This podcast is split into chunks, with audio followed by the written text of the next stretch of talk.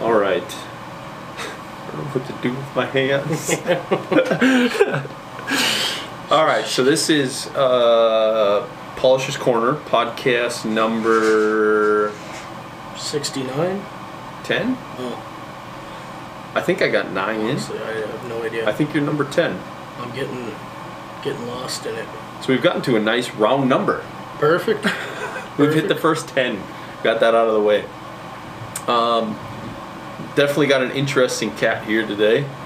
Um, I'm actually looking forward to this conversation for what it's worth. Like, I know you're kind of hesitant to do it.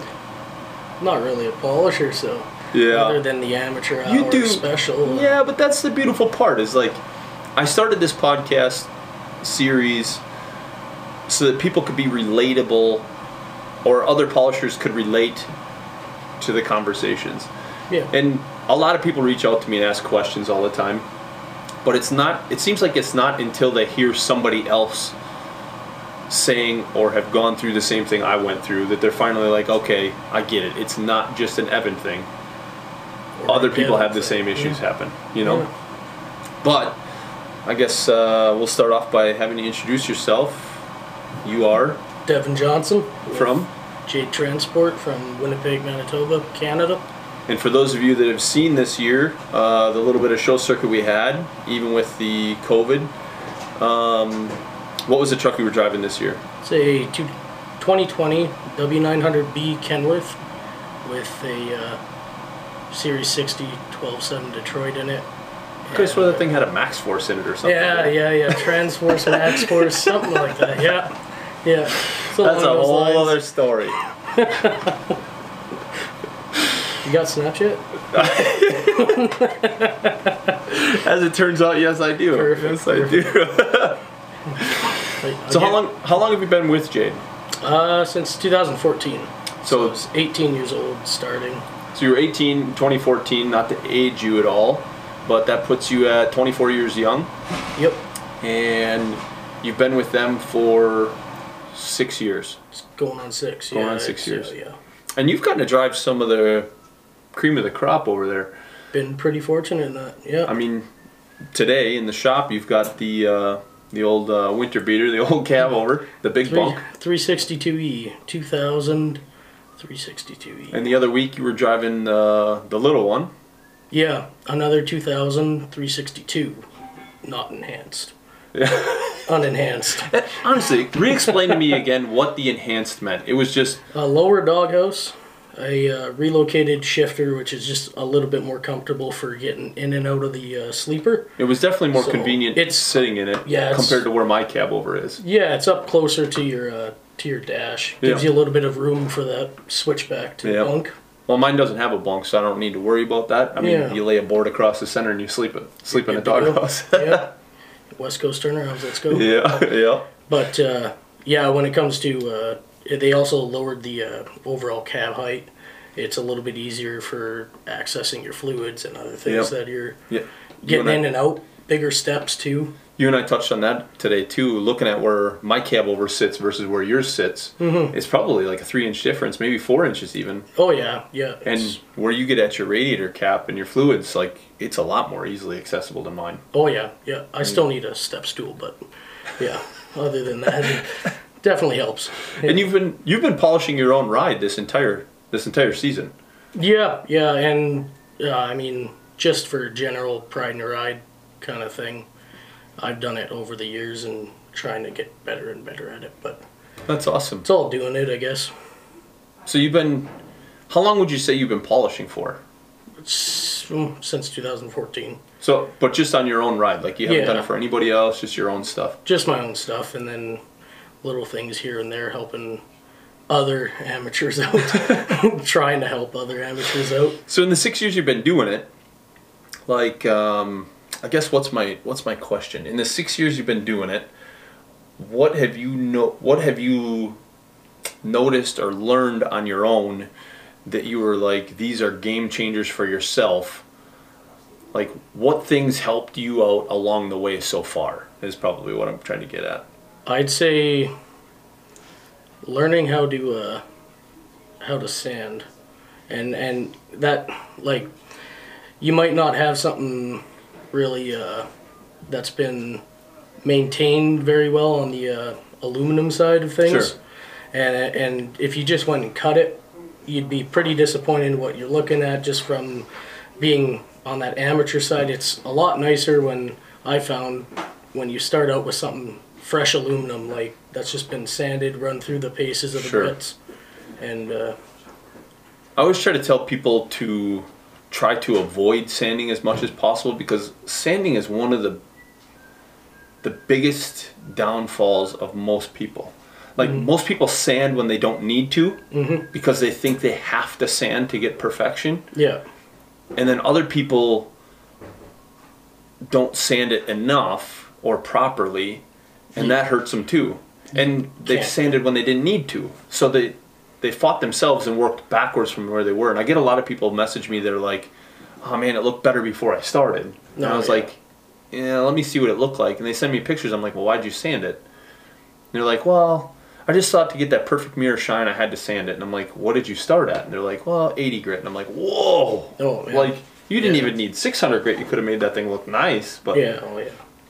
I don't know. It's I'd say just for uh, I found I, I won't touch anything that's really on the side of the truck. It's all stuff like end caps and stuff Sure. that are just pitted deep and Yeah. and that rouge is just getting grabbed in those Yep. gouges and at, at least being here today you showed that uh, just on that steer you did yeah. and how you use the uh, loose flannel wheel Yeah. there and Use the, green white bar. buff instead of the Yeah. yellow buff. Yep. and that was something that I uh, I picked up, and it was okay. Yeah. Use that from now on when I have say pitting or anything that you don't want that uh, those streaks to be in there. And Sometimes it's those little tricks that make the biggest amount of difference. You know, like sometimes a yellow buff with green green compound just. We talked about this a bit in the shop.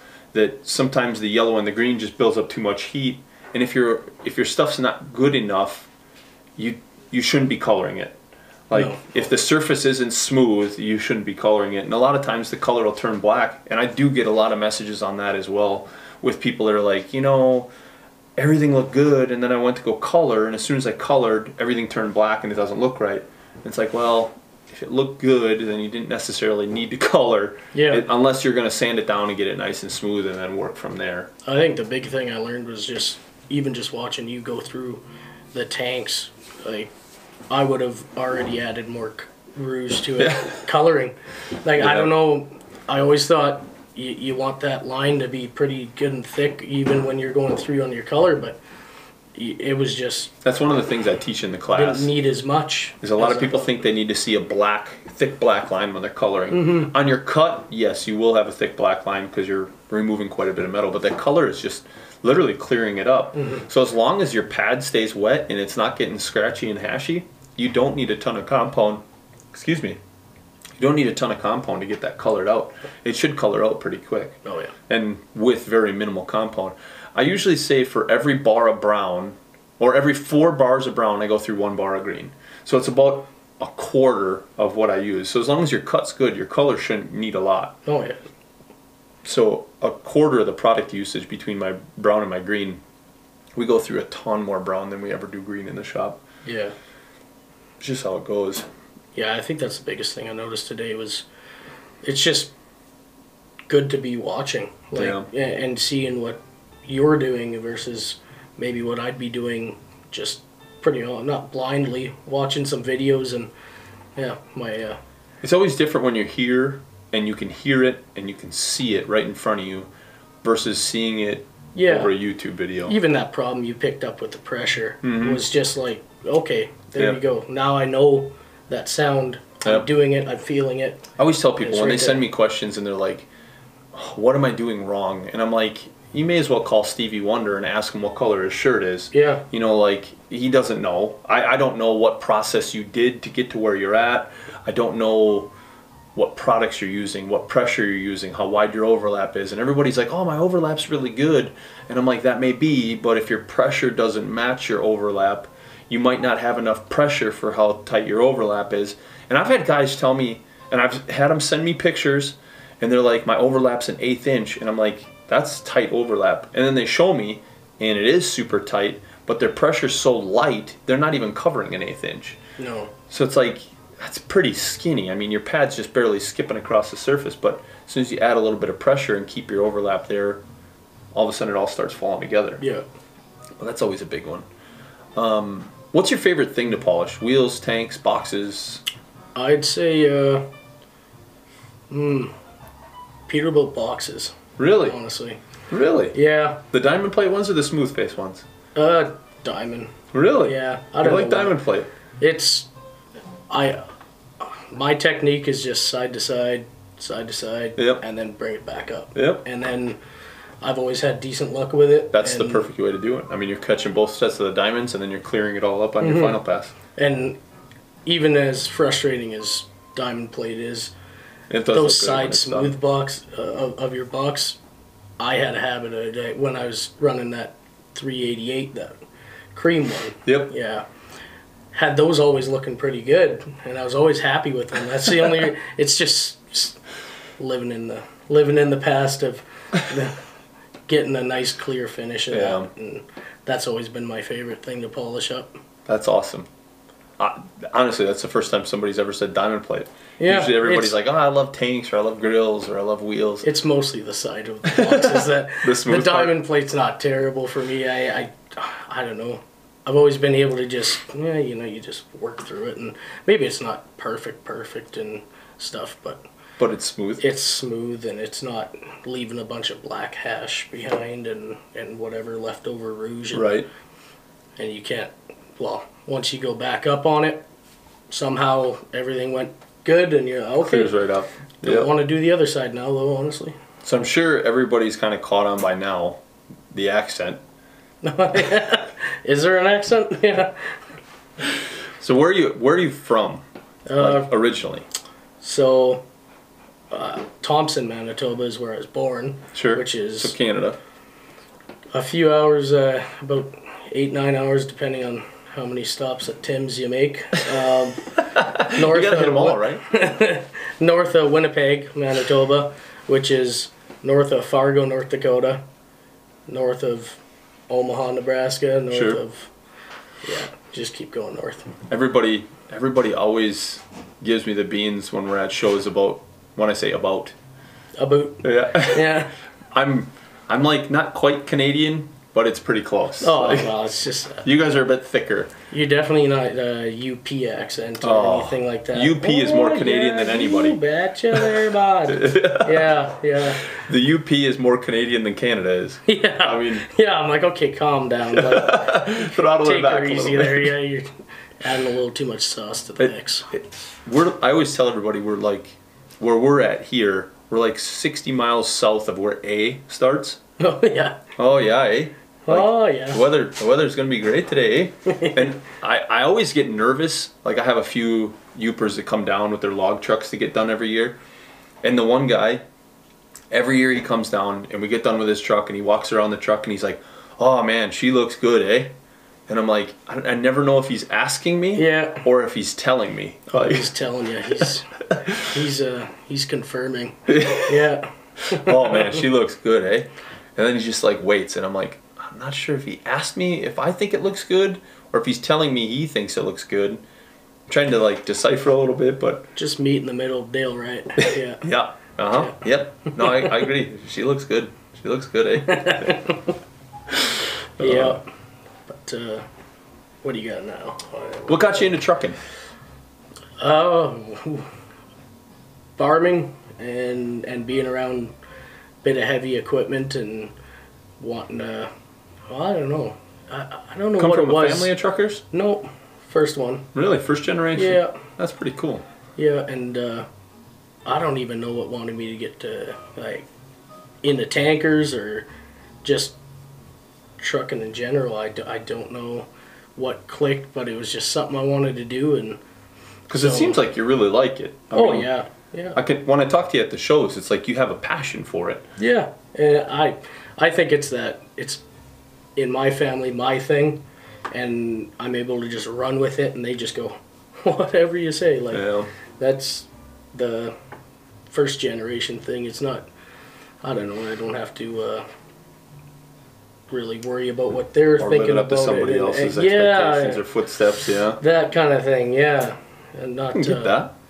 But there's also probably the good side of that, where you're striving to do what the last generation has done and everything else, which I I've caught on quite a bit and taken cues, just learning with the environment that I'm around with the show trucks and the other things and the professional attitudes with I was gonna say you work for an awesome company to get to be able to express your creative side. yeah I mean, working at Jade, there's doesn't seem like there's ever an end to the level of nice trucks they build, no and getting to be able to go to the shows with those trucks.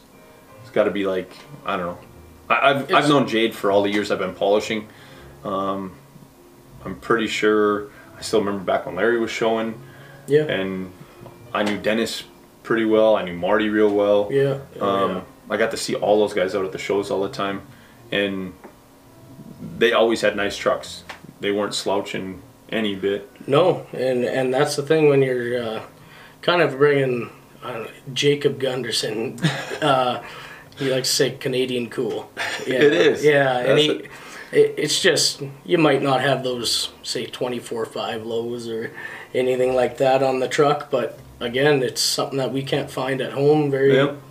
Readily available when you need. Like I said, uh, it still comes down to the story. yeah, and uh, There's a reason for it. stuff like that. That um, Canadian cool. It's So what got you into the polishing side of it? Like, you're a first generation trucker, and I, I doubt there's a polisher in your family. no. So it's like, what brought you to the shiny side of the trucks? Just pride in your ride? Uh, seeing the other guys like Marty and Dennis and and Terry and Barry and and that was pretty much the uh, uh, go-to for getting you know to the next level of you the truck that I was I guess pretty known for running when I was starting out was that little 386 with the Yep. coffin sleeper and the one stack waving all the time you know and uh, and it, it just it was never really uh, didn't have anybody uh, taking care of it and and I drove it for eight months or something like that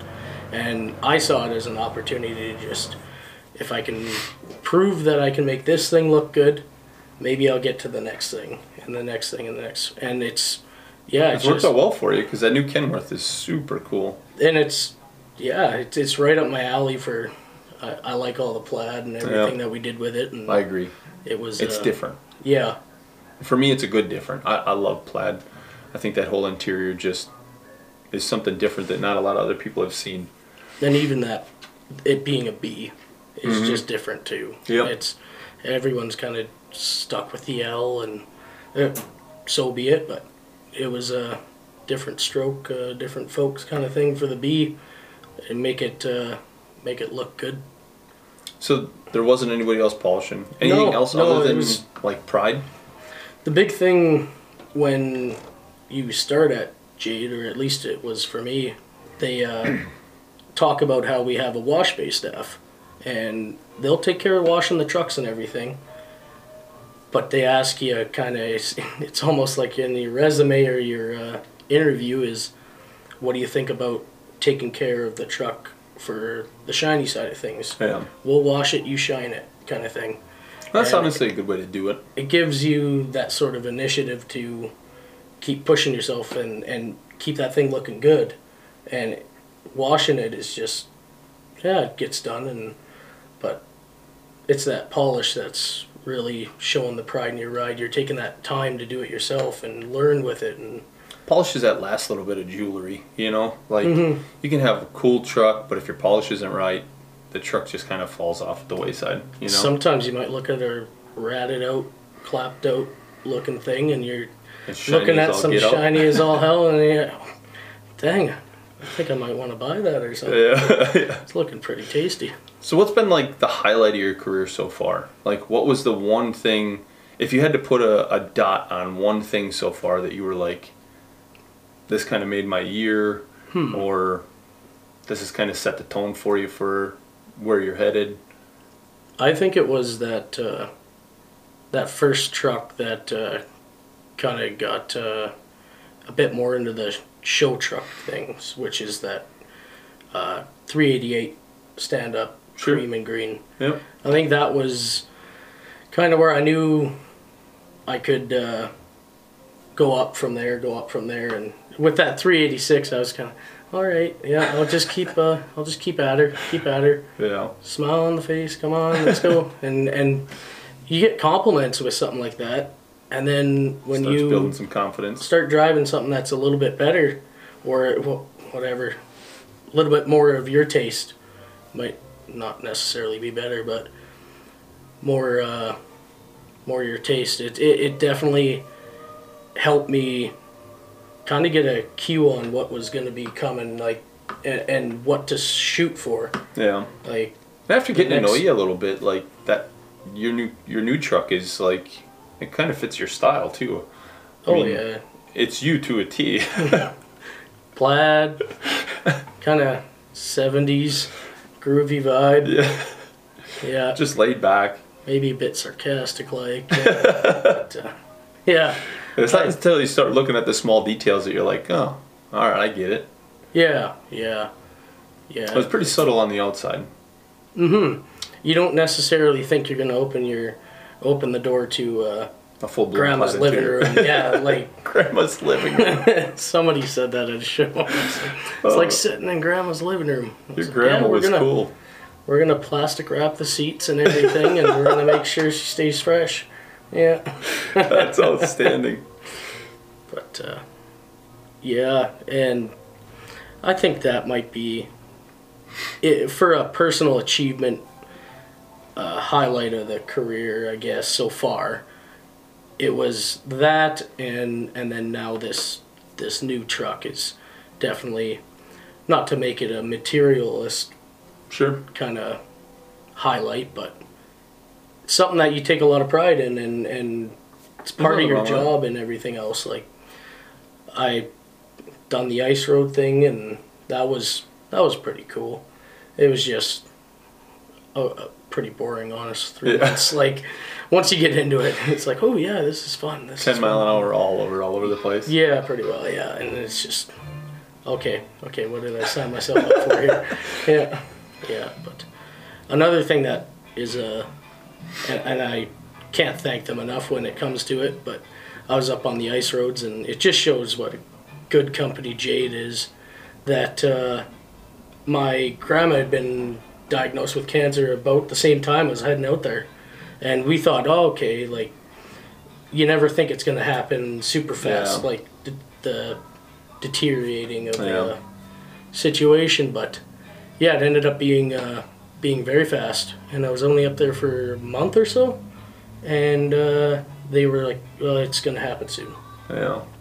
So what they had done is uh, they got me a load all the way up from where we were camped out in Yellowknife, Northwest Territories, Sure. all the way home to Winnipeg. Really. Just direct run, step deck load, Got oversized. home.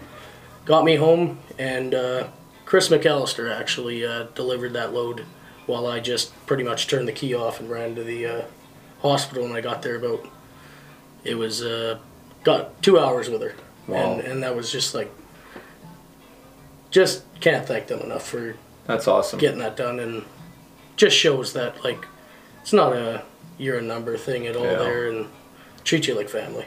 and honestly, I've I've I don't even know how many years I've known Larry now, um, and I I know David. I don't I don't know Jonathan as well. I mean, I've met him a few times, but I don't know him as well as I do David. Um, and Larry, I mean, he's always been super nice to me. And Yeah. they- honestly, the whole group has always been super nice to me. Dennis has been great. Um, Adam, Adam's always been good. Marty, oh god, I can't even get into some Marty stories. I'm not sure we'd be allowed to air it. You can't even say Marty without that. like Marty. If we got to talk about all that stuff, I'm sure we wouldn't get to air it. But um, no, it's been a lot of fun and just such a great group of guys. I always get that that home family feel when when we when we all get together. Um, even if we're just shooting around, shooting the breeze, you just feel like your family, even though I'm not.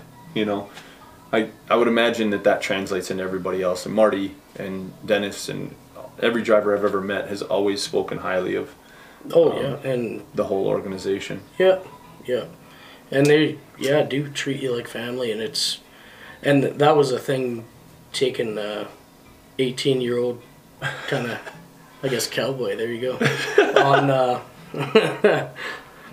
on so yeah early eighteen years old Right. and and they gave a lot of training and made sure that I was comfortable with what I was doing Right. didn't jump me into anything that I needed to maybe learn on the learn on the go, pedaling away, and Right. just uh, yeah, it was. And I think their idea was to uh, have uh, younger people coming in, and there's a couple of us, and and kind of mold what they want out of a driver, Sure. and it it worked out quite well for uh, the couple of us that were given the opportunity to do it. Built you into a ideal Jade driver.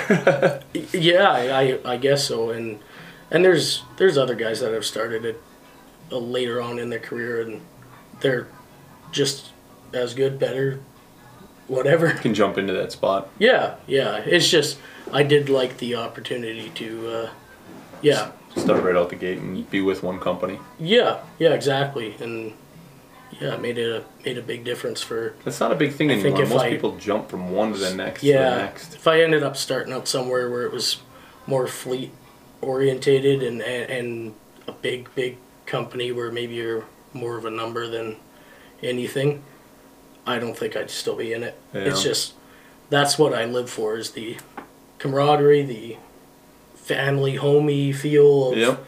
Yeah. And Honestly, that's still my favorite part of the the semi scene.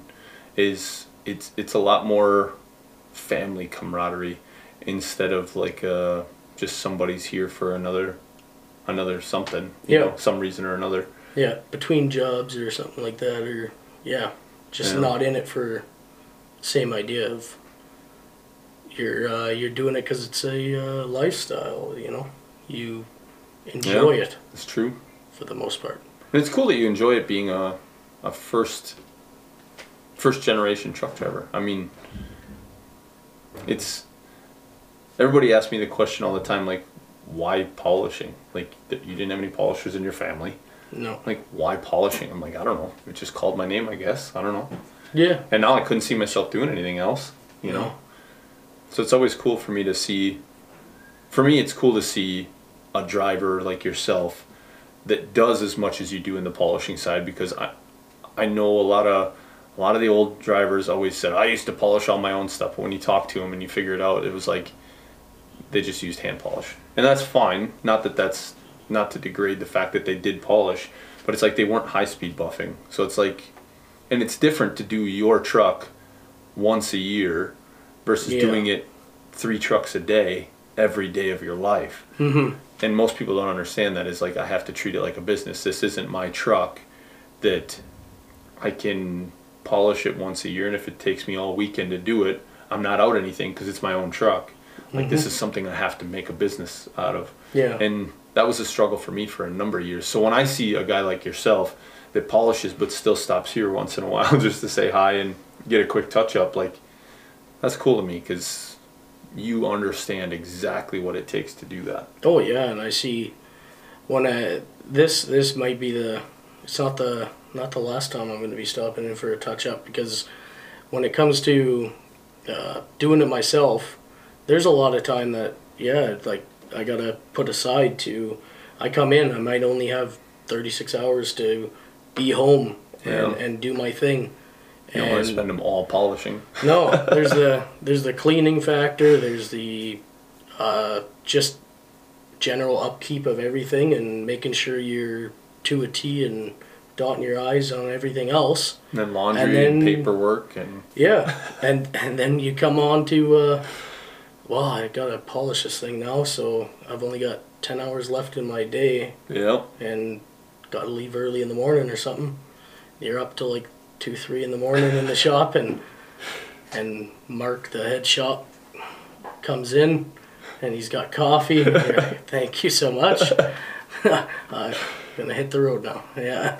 All right. So we maxed out on that first part. But so that leads into my next question is I usually ask people what's the most interesting thing that you've polished, but you mainly do your own truck. So it's not like that you're polishing for somebody else. So I will go with what is the most interesting place you've polished. Oh yeah, yeah. I'd say that the uh, most interesting place I've polished, uh, probably the streets of Albert Lea, Minnesota. Like- what were you doing in the streets of Albert Lea, Minnesota? Well, Dennis and I were headed to a truck show down in Britt, Iowa, the No Coast Large Car uh, show. Jr. Uh, Sluggers, Sluggers, lifetime lug nut yeah. cover show. Yep. Yeah. And I had gotten washed up early the night before, and Dennis uh, had to wait till morning. So he had uh, he had gone to bed, get some rest, and I just got the truck washed, finished wiping it down.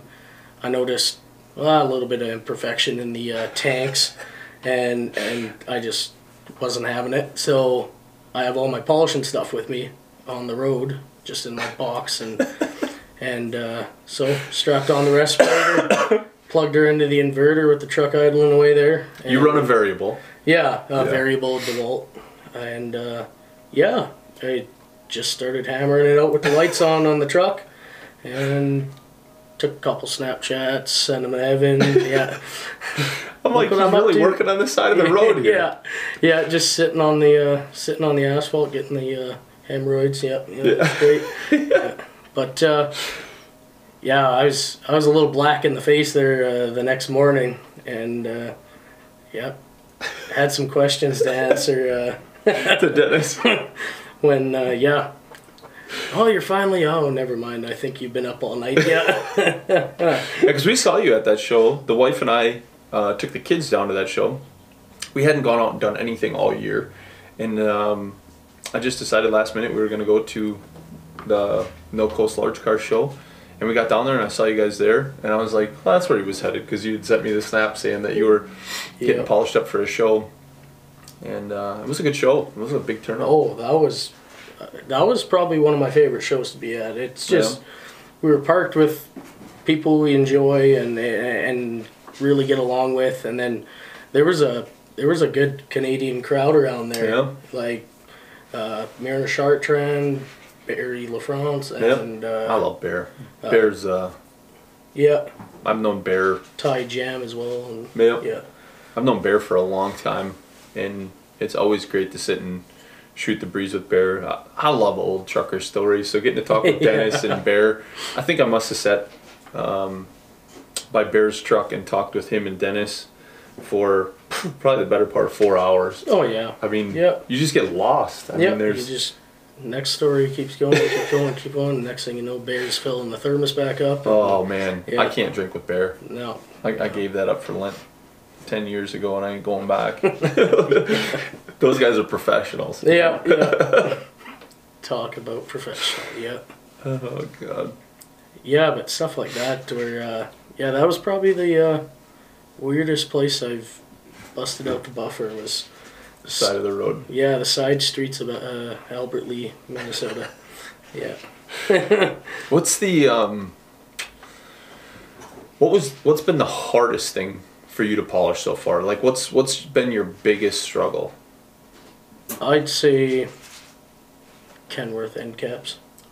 They're just so flat. Yeah, the And flat I- end caps. Yeah, and even though working, I said the side of the uh, steps, really like those, but it's such a small piece that you can kind of any imperfections you might not really see them as much, and and it's such a tight spot you're working on. Yeah. It's pretty hard to mess up. I always tell everybody, even when you're working on a flat end cap on like a Kenworth tank, just move a little faster. Moving faster keeps your line tighter, and a lot of times it solves the problem itself. Oh, but yeah. the problem is, is so I'm gonna make a YouTube video on this to try and explain it a little better. Um, but that black line, most people chase that black line. And that black line, when it spins off in front of your buff, like on a rounded surface, that black line is a lot closer to where your buff is versus when you're working on something flat.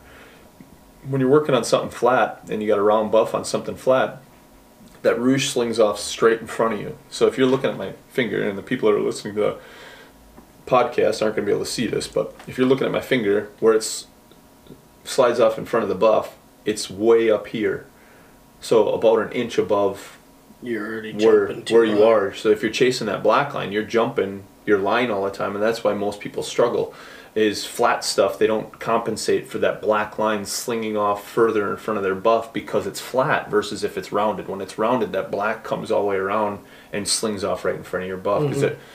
The other stuff slides over the top of the tank. It just shoots over the top of the rounded part. Oh yeah. So the black line ends up closer to where your buff is on rounded stuff versus on flat. On flat, it's quite a bit wider, and the people that chase that black line, they're on top of that the whole time. And that other line you just say is shine line. Or, Yeah. So the shine line, the shine line is what I teach people when they come to my class. Is that shine line is where you want the buff to sit. You want it to stay in that shine line all the time. So the shine line is just behind the black line, and I try to teach most people to see where the buff is flattening out versus where that black line is. Because the buff will flatten out if you're pushing properly, it should be about a quarter inch to a half inch, right? So the buff should be laying about a quarter inch to a half inch on the surface. And you should only move up about an eighth to a quarter of an inch every time. So you're overlapping everything twice, right? Well, the black line is still a quarter inch above your half inch. Oh yeah. So there's still a quarter inch that gets missed if you're chasing the black line. And that's nine out of ten people struggle when they come to me and they're like, I'm leaving white lines or I'm leaving yellow lines or brown lines. It's like you're just missing that overlap. Oh yeah. Yeah. So that just a bit of an optical illusion that's Yep. keeping you from. And honestly, I think that right. now that you added more pressure to yours, I think you're going to be better off too. It's it's going to Oh. help you with your flat work 100% too. Yeah, because now it's going to flatten that pad out a little bit more. Mm-hmm. Getting a little more surface area covered when Mhm. you're chasing those uh, little black lines. What's the what's the best advice, or just a couple pieces of advice that you could give um, another driver that wants to maintain their own ride? Like, w- what would you tell them has been like some easy things that you've found that you do for yourself that makes your life easier when you go to do a full polish? Like, is it certain products? Is it certain ways you hand polish, or how often you hand polish? That kind of stuff. I'd say it's definitely uh, yeah that kind of almost like preventative maintenance where you just keep it on top of it like with the uh, uh, aluminum hand polish just go over everything after you say you're done your week or something and your truck's cleaned up Yep. uh, just one over it and and when you're say doing your tanks like uh, we talked about earlier go up and down with the hand polish versus going side to side Yep. and- Or a lot of people go in circles. Man, Yeah. man. I see swirls in a lot of people's stuff just because they're going in circles. They're not going with the grain. Um, polishing, you don't always have to go with the grain when you're cutting and coloring. Um, usually you do, um, but some things you just can't. Um, but hand polishing should always be done with the grain unless it's going to create what I call the fat lady, the, the sideways stripes. You want to try and go up and down as much as possible. yeah And that's that's cool. Yeah, that's uh, I think the biggest thing is just keeping up on everything. It might be I don't know an hour of your time to just kind of go around your truck, Yep. make sure you just cover all your aluminum. That's you, you put all that money or your hard work and time into it. You might as well upkeep it with good products like yeah your aluminum polish. Yeah, I know. I know you've been using our time to shine stuff quite a bit this year. Um, I noticed you primarily use the the time to shine aluminum polish. Um, you use the quick detailer quite a bit Yep. and the ceramic sealant. Yeah, yeah, I've touched a little bit into that, but I I, I haven't really done the uh, the truck with it just because I I don't know, it's a lot of surface area that I was like, oh man, it's I I think I'm just gonna go over my aluminum one more time with the aluminum polish and we'll get the ceramic done later and but after seeing what we did today with that uh, The ceramic foam. the ceramic foam, I'm like, man, I, that was too easy. All And we walked out there now that the truck's dry, and it's it's glossed up. ridiculously Yeah. glossy. Yeah. Yeah, I'll it's- probably wipe down the back of the bunk with the ceramic sealant before you leave, just to get some of the spots that we missed when we washed it. Um, and it'll help protect the back of that even more because the back is going to get beat from how hard you guys run. Um, but I'll hit the back of it with the the ceramic sealant, and you've been using the glass sealant. Yeah, yeah, yeah. For my uh, any of my glass, like any of my windows. I've been using it. Do you find you use your windshield wipers less? I I hardly use them in the first place unless I Really? like really need to use them. I just I get in the habit of just not using them if I don't need to. Most of the time, I've got some sort of glass sealant on there Yeah. that beads up and it just runs away, and, Yeah. and you can see through the uh, the beading. But That makes a big difference. Honestly, I, I don't use windshield wipers on my pickup at all anymore. I No. mean, unless it's a real light mist and I'm not doing over like 15 or 20 miles an hour. I Mhm. mean, it just runs right off. I don't even have to mess with it. But um, I did I did notice that when you were at Waupun that you used the quick detailer quite a bit, the tire shine a bit. Um, but honestly, the, the quick detailer's got some ceramic in it as well. So I mean, a few layers of that, you're gonna start catching up with where the ceramic sealant is. The ceramic sealant Yeah. just gives it a little bit of extra gloss. but I think my favorite part about uh, and it might be just my use or, or other people might find it. Uh, when you're using that quick deal detailer, I find you just you don't have to go back over it necessarily. Like it's almost like it just gets evaporated Yeah. when you're done wiping through. It doesn't streak. It doesn't do anything that's you're losing that uh, clarity in your in your. That's what we were shooting anything. for. We wanted to wipe on, be done. That's Yeah. what we wanted.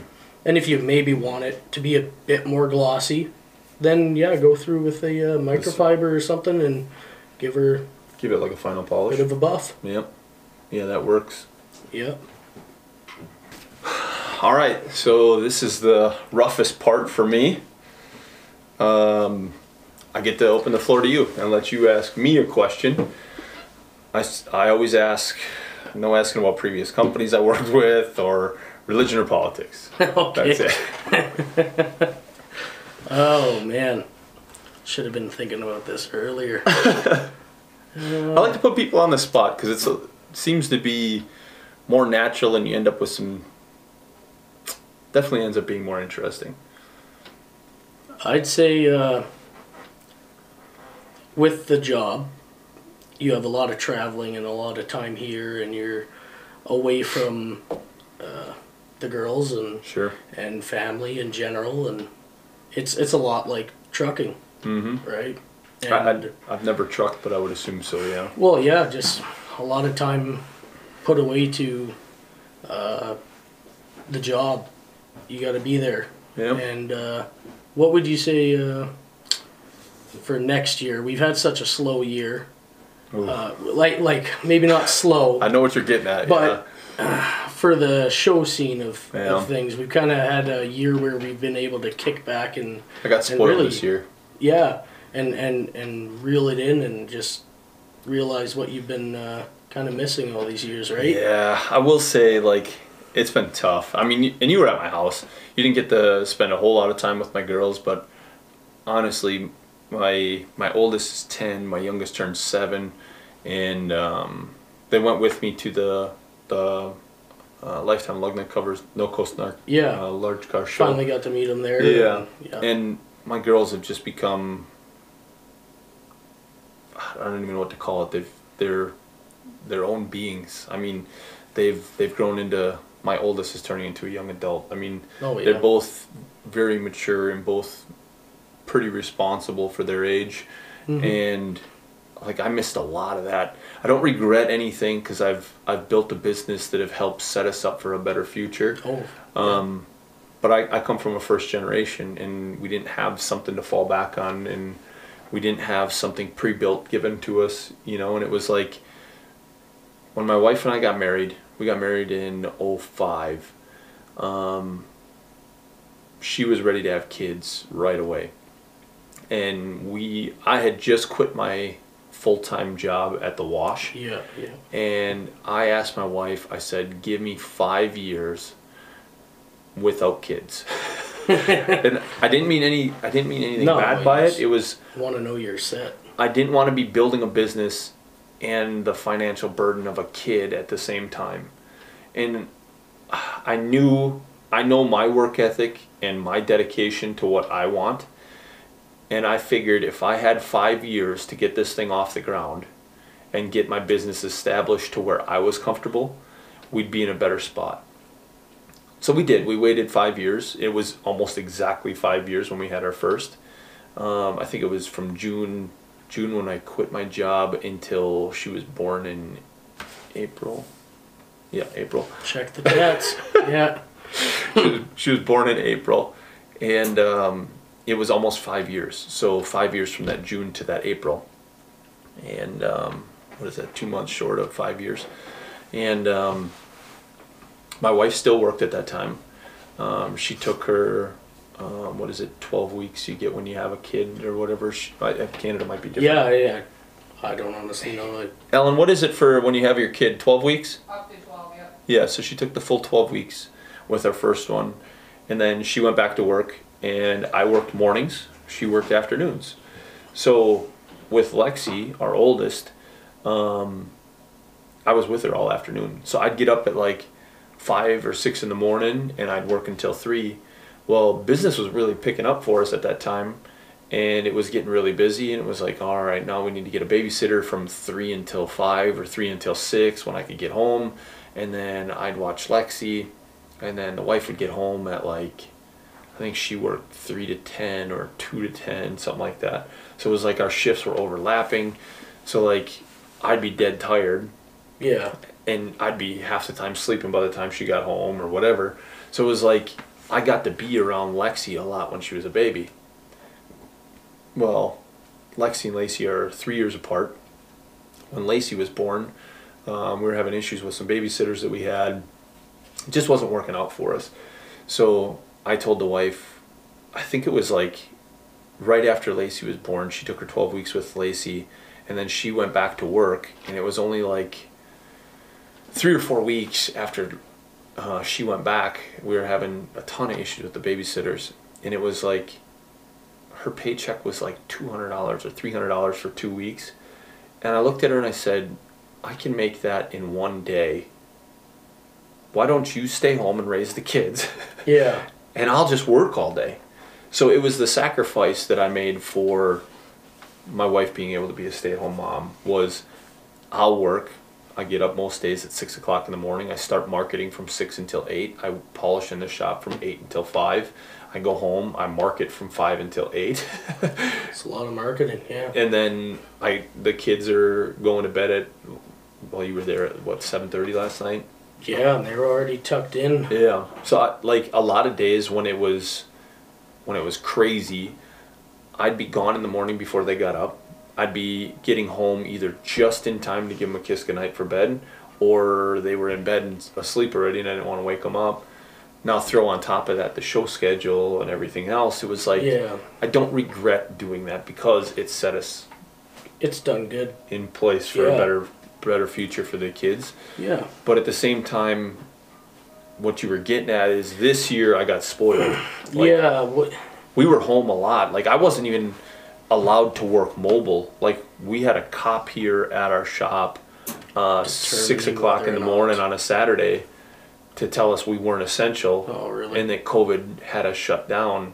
And we ended up, we had dealt with the state ahead of that to find out if we could be open if we were essential or not. Since we do take rims and tires off, we were considered maintenance oh, yeah. um, on semis. So we were able to stay open during the whole COVID. We had a lot of restrictions here. We weren't allowed to have people in the building for a little while. yeah. Um, there's still some mask restrictions and stuff. Um, I don't know. It's been weird. But that cop was here at six o'clock on a Saturday morning because somebody had called in a picture I had put on my Instagram, no. and it was like, I don't know why somebody wanted to put us in that position, but at the same time, we weren't even able to work mobile. Like we had to work out of our shops. Everybody had to bring their trucks here. It, it's been weird. Like I come to work every day at like six thirty, seven o'clock. I'm home every day by like three, four, five o'clock because I don't have that commute to somebody else's shop to go Yeah. polish three or four trucks and then the commute back. So it's like I've been home a lot, I've been around the girls a lot this year Yeah. and they've gotten used to dad being home. So if Yeah. the show's open wide open next year, like I really want to push our new product, our time to shine stuff. Yeah. Um, and I know we have a couple years of promoting that to get it fully launched and moved in the direction that I want it to be. Um, leaving the company we were working with was kind of a tough decision on our side. Um, and moving in the direction we did was even harder because we were starting over essentially, Oh yeah. And um, it was tough. I mean, we still there's still people that message me that don't know we left and started our own No, yeah. That's the because we haven't had the shows and people see a lot of the stuff we do at the shows. yeah. Yeah. So if the shows are open next year, I'm going to be a little more picky and choosy. Um, I'm probably going to just fly into some of them and not work at them. Um, I've noticed a shift in the industry a little bit. Um, the way things used to go aren't the way they still go. Now that with the e-logs, there's a lot less time for people to be in places for shows. yeah. So like, um, let's just say for example, like 75 Chrome Shop. Um, we always go down to Clint Dick's shop. He lets us use his shop. Um, even then, most people couldn't get in until like Thursday or Friday before the show, and the show starts on Friday. So it was like we usually polish there like Tuesday or Wednesday and had people come in early. Well, now with e-logs, people can't get in that early. Yeah. It So it's like puts a strain on. and it doesn't pay for us to go down and polish at it anymore. Um, Clint has a local guy now that's been taking care of his stuff, which is nice Yeah. because Clint's been good to us, and I didn't want to leave him hanging. Oh yeah. And um, Louisville isn't that much away from there, so most people are still looking really good from Louisville. They just need a quick hand polish touch up. So it's like, uh, let's say, for example, Chad Berry.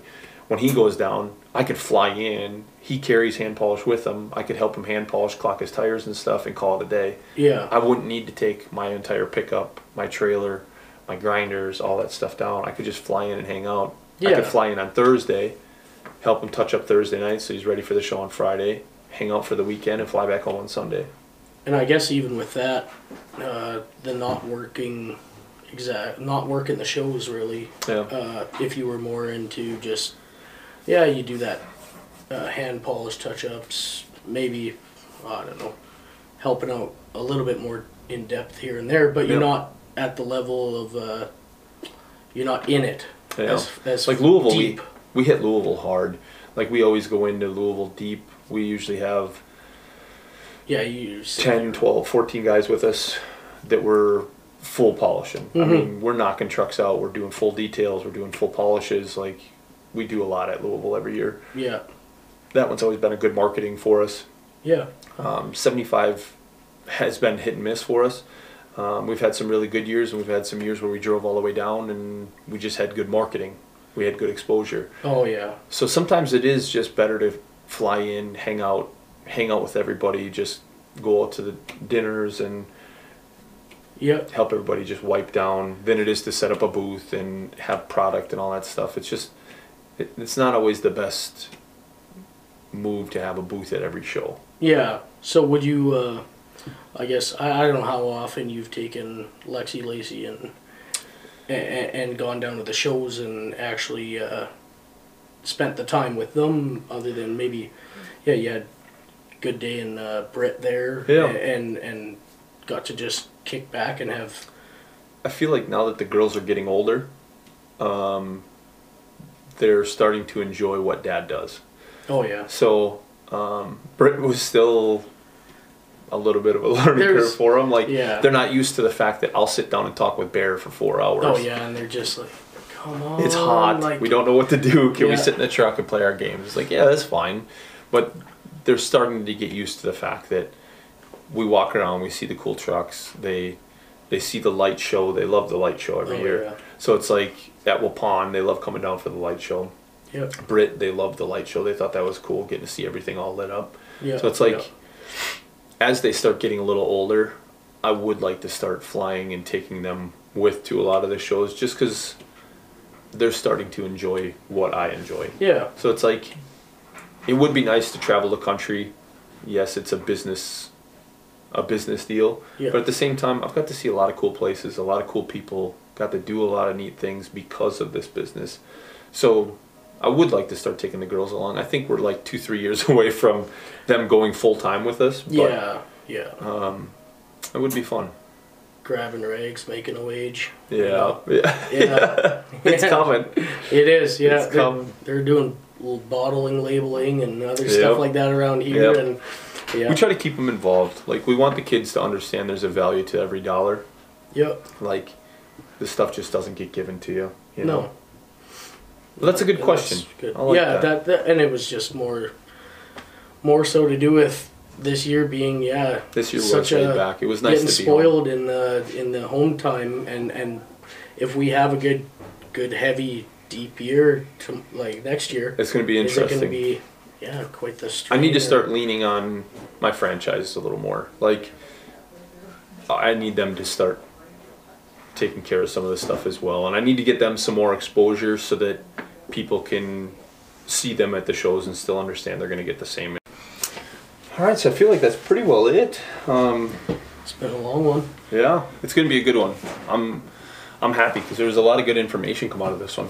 yeah like I said, from a driver's perspective of maintaining your own and getting to see the world through your eyes a little bit and helping that part of the industry as well. Some of the drivers that reach out to me that they only polish their truck and getting to hear somebody else that, um, I mean, you and I have known each other for better part of a year now.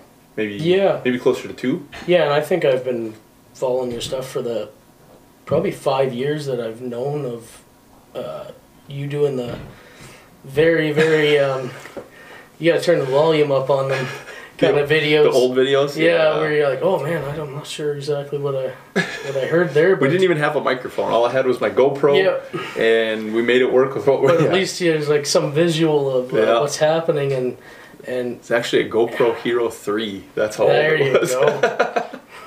but uh, yeah, the uh, Yeah. like I I started out with all this stuff from like getting it from a chrome shop that doesn't know anything about the polishing. Yeah. They That's where most people do stuff. have the bars, have the airways, and you're like, I, I think these match up okay. We're gonna trial and error. Let's do it. And I still get that a lot. A lot of people switch them around the green first and then the brown. It's like, no, it's the other way around. yeah, yeah, yeah, and yeah, just a, a friend of mine had asked. He got uh, a, a green wheel, and he wasn't too sure about the green airway. Sure. Uh, they told him to uh, use it as, his. I think it was his finishing wheel. Sure. and and I was wondering, yeah, is that uh, is he gonna have more error than trial? It all depends. Success? Like everybody's brands are different, so some pe- somebody's green buff could be the same as my white buff. You know, Yeah, the yeah. color of fabric really doesn't matter. It's Yeah. the stiffnesses and stuff that make the biggest difference. I told him to kind of show me a video of him kind of Flexing flexing it to see how and, heavy and it is, see, yeah.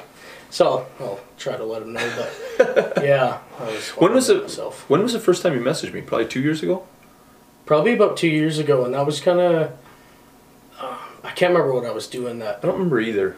You asked me a couple questions about something, and uh, didn't hear nothing for a while, and I just assumed it worked out. yeah. Because it was like usually if it doesn't work, people hit me right away. They're like, Yeah. ah, that didn't Uh, work. Nope. Yeah. like, but when it works, it's either I don't hear from them again, or I'll get a thank you once in a while, you know. yeah. And then I think it was like six months later, you messaged me and sent me some pictures, and we're like, this is what I was working on, and I was like, oh shit, six months later. Yeah. Yeah. Yeah. But it worked. As a Canadian, the thank you's implied. yeah. Please and thank you. Yeah. Yeah. No, it was fine. I'm, I'm okay with that. Like I understand what it is. Like I'm, I started the YouTube channel to help. I started these podcasts to help. It's like I don't. I appreciate when people do say thank you, but it's not something I have to have either. No. Like it does drive me crazy. I will say this for the people that stuck around to the end to listen to this listen. the people that made it all the way to the end, it does drive me crazy if you message me every day asking questions and don't ask how I'm doing. Because if you're asking me every day, Oh yeah. just give me one day where you're like, "How you doing?" and there's some calls that just get that Ugh. lock screen button, man. I, I got. I know. Uh, that that's got it. I got a few sometimes. polishers that just hit me up every day, and a couple of them don't listen to me either. So oh, it's like that's the worst. I explain the problem, what they need to do to fix it, and then they call me back a week later with the exact same problem, and it's like, all right, now you're just asking me because you don't want to take the time to figure it out, Mhm. and that hurts because I'm not getting paid for that time, You're taking and I have time, to take time yeah. out of my day in the shop, and it's not like I'm just sitting in my office all day waiting for a phone call to come No. in. Like I'm running a grinder, and I'm trying to get stuff done, and I'm trying to make money. And it's like sometimes it just gets old, and it's like I try to answer everybody as best I can. I try to answer back all the emails, text messages, phone calls, all that Yeah. stuff. Some days it's like I can't deal with this guy when it's seven days in a row, three weeks in a row. It's like, oh my god, it's just getting to be too much sometimes. Like No, yeah, I, I need to spend some time with the wife and kids at some point in time. Yeah. that time, choose out of that time. that's the big, big thing with those YouTube kind of tutorial videos where Mhm. you're able to just now just send them to it Yeah. and, and be like, if you can't figure it out from there, you Yeah. can. Like I try to give as much information as I can in the YouTube Oh, videos. yeah, So it's like if Good. if you listen to the video and you still have a question beyond that, perfect. I can answer it. I'll, Yeah. I'll figure it out. I'll figure out a solution for you. yeah. But if it's because you fast forwarded and you didn't listen to it, Mm-hmm. I usually I usually go. You should watch the whole thing. And I'm not trying to be a jerk. It's just I don't have all that excess time laying around. yeah, just watch the whole thing if it's not self-explanatory after that, where you can figure it out or know where to start. And I've got Then- just short, uh, I think just shy of 300 videos. So it's like I cover a lot of topics. Yeah, And I've got like another 20 saved in my phone that I need to make yet. Mhm. And I have a few more on my computer at home that I've shot. I just need to edit and put it together. It's like the editing takes time. Like I'll get home at like some days at like three or four o'clock in the afternoon. I'll be editing videos until midnight. yeah, It's like eight hours of video editing for like three or four videos. It's like, Mhm. oh my goodness, I could, I could hire a media manager. Is what I could do. Like somebody just to run my social media. yeah. Some days. I don't know how you got time to do an Airbnb at the same time for all of us stopping in and whatnot. And Tony, yeah, Yeah, yeah. Huttenstein slept in the same bed you Uh, did. Yeah, yeah. As disturbing as got that some is. stringers in the morning. yeah. no, I try to treat everybody like family when they're here. When you said you were going to sleep in your truck, I'm like, Oh. you can. I'm not going to stop you. yeah, But at the same time, like, we've got a nice house. We've got an extra bed. You may as well come and be part of the family. Like, yeah, yeah, and it definitely, definitely uh, was a good sleep and just Good way to I- get I mean, restart. I was up at five, sitting at the bottom of the stairs waiting, but I got no. I was That's just too kidding. perfect. But uh, yeah, other than that, still don't know what to do with my hands. I'm not sure. Mike Honcho, everybody. My Um, concho, yeah, I appreciate you coming on. I appreciate you stopping by and hanging out. It was nice to get to hang out with you for a few days here. Yeah. And uh, I appreciate you doing the podcast here.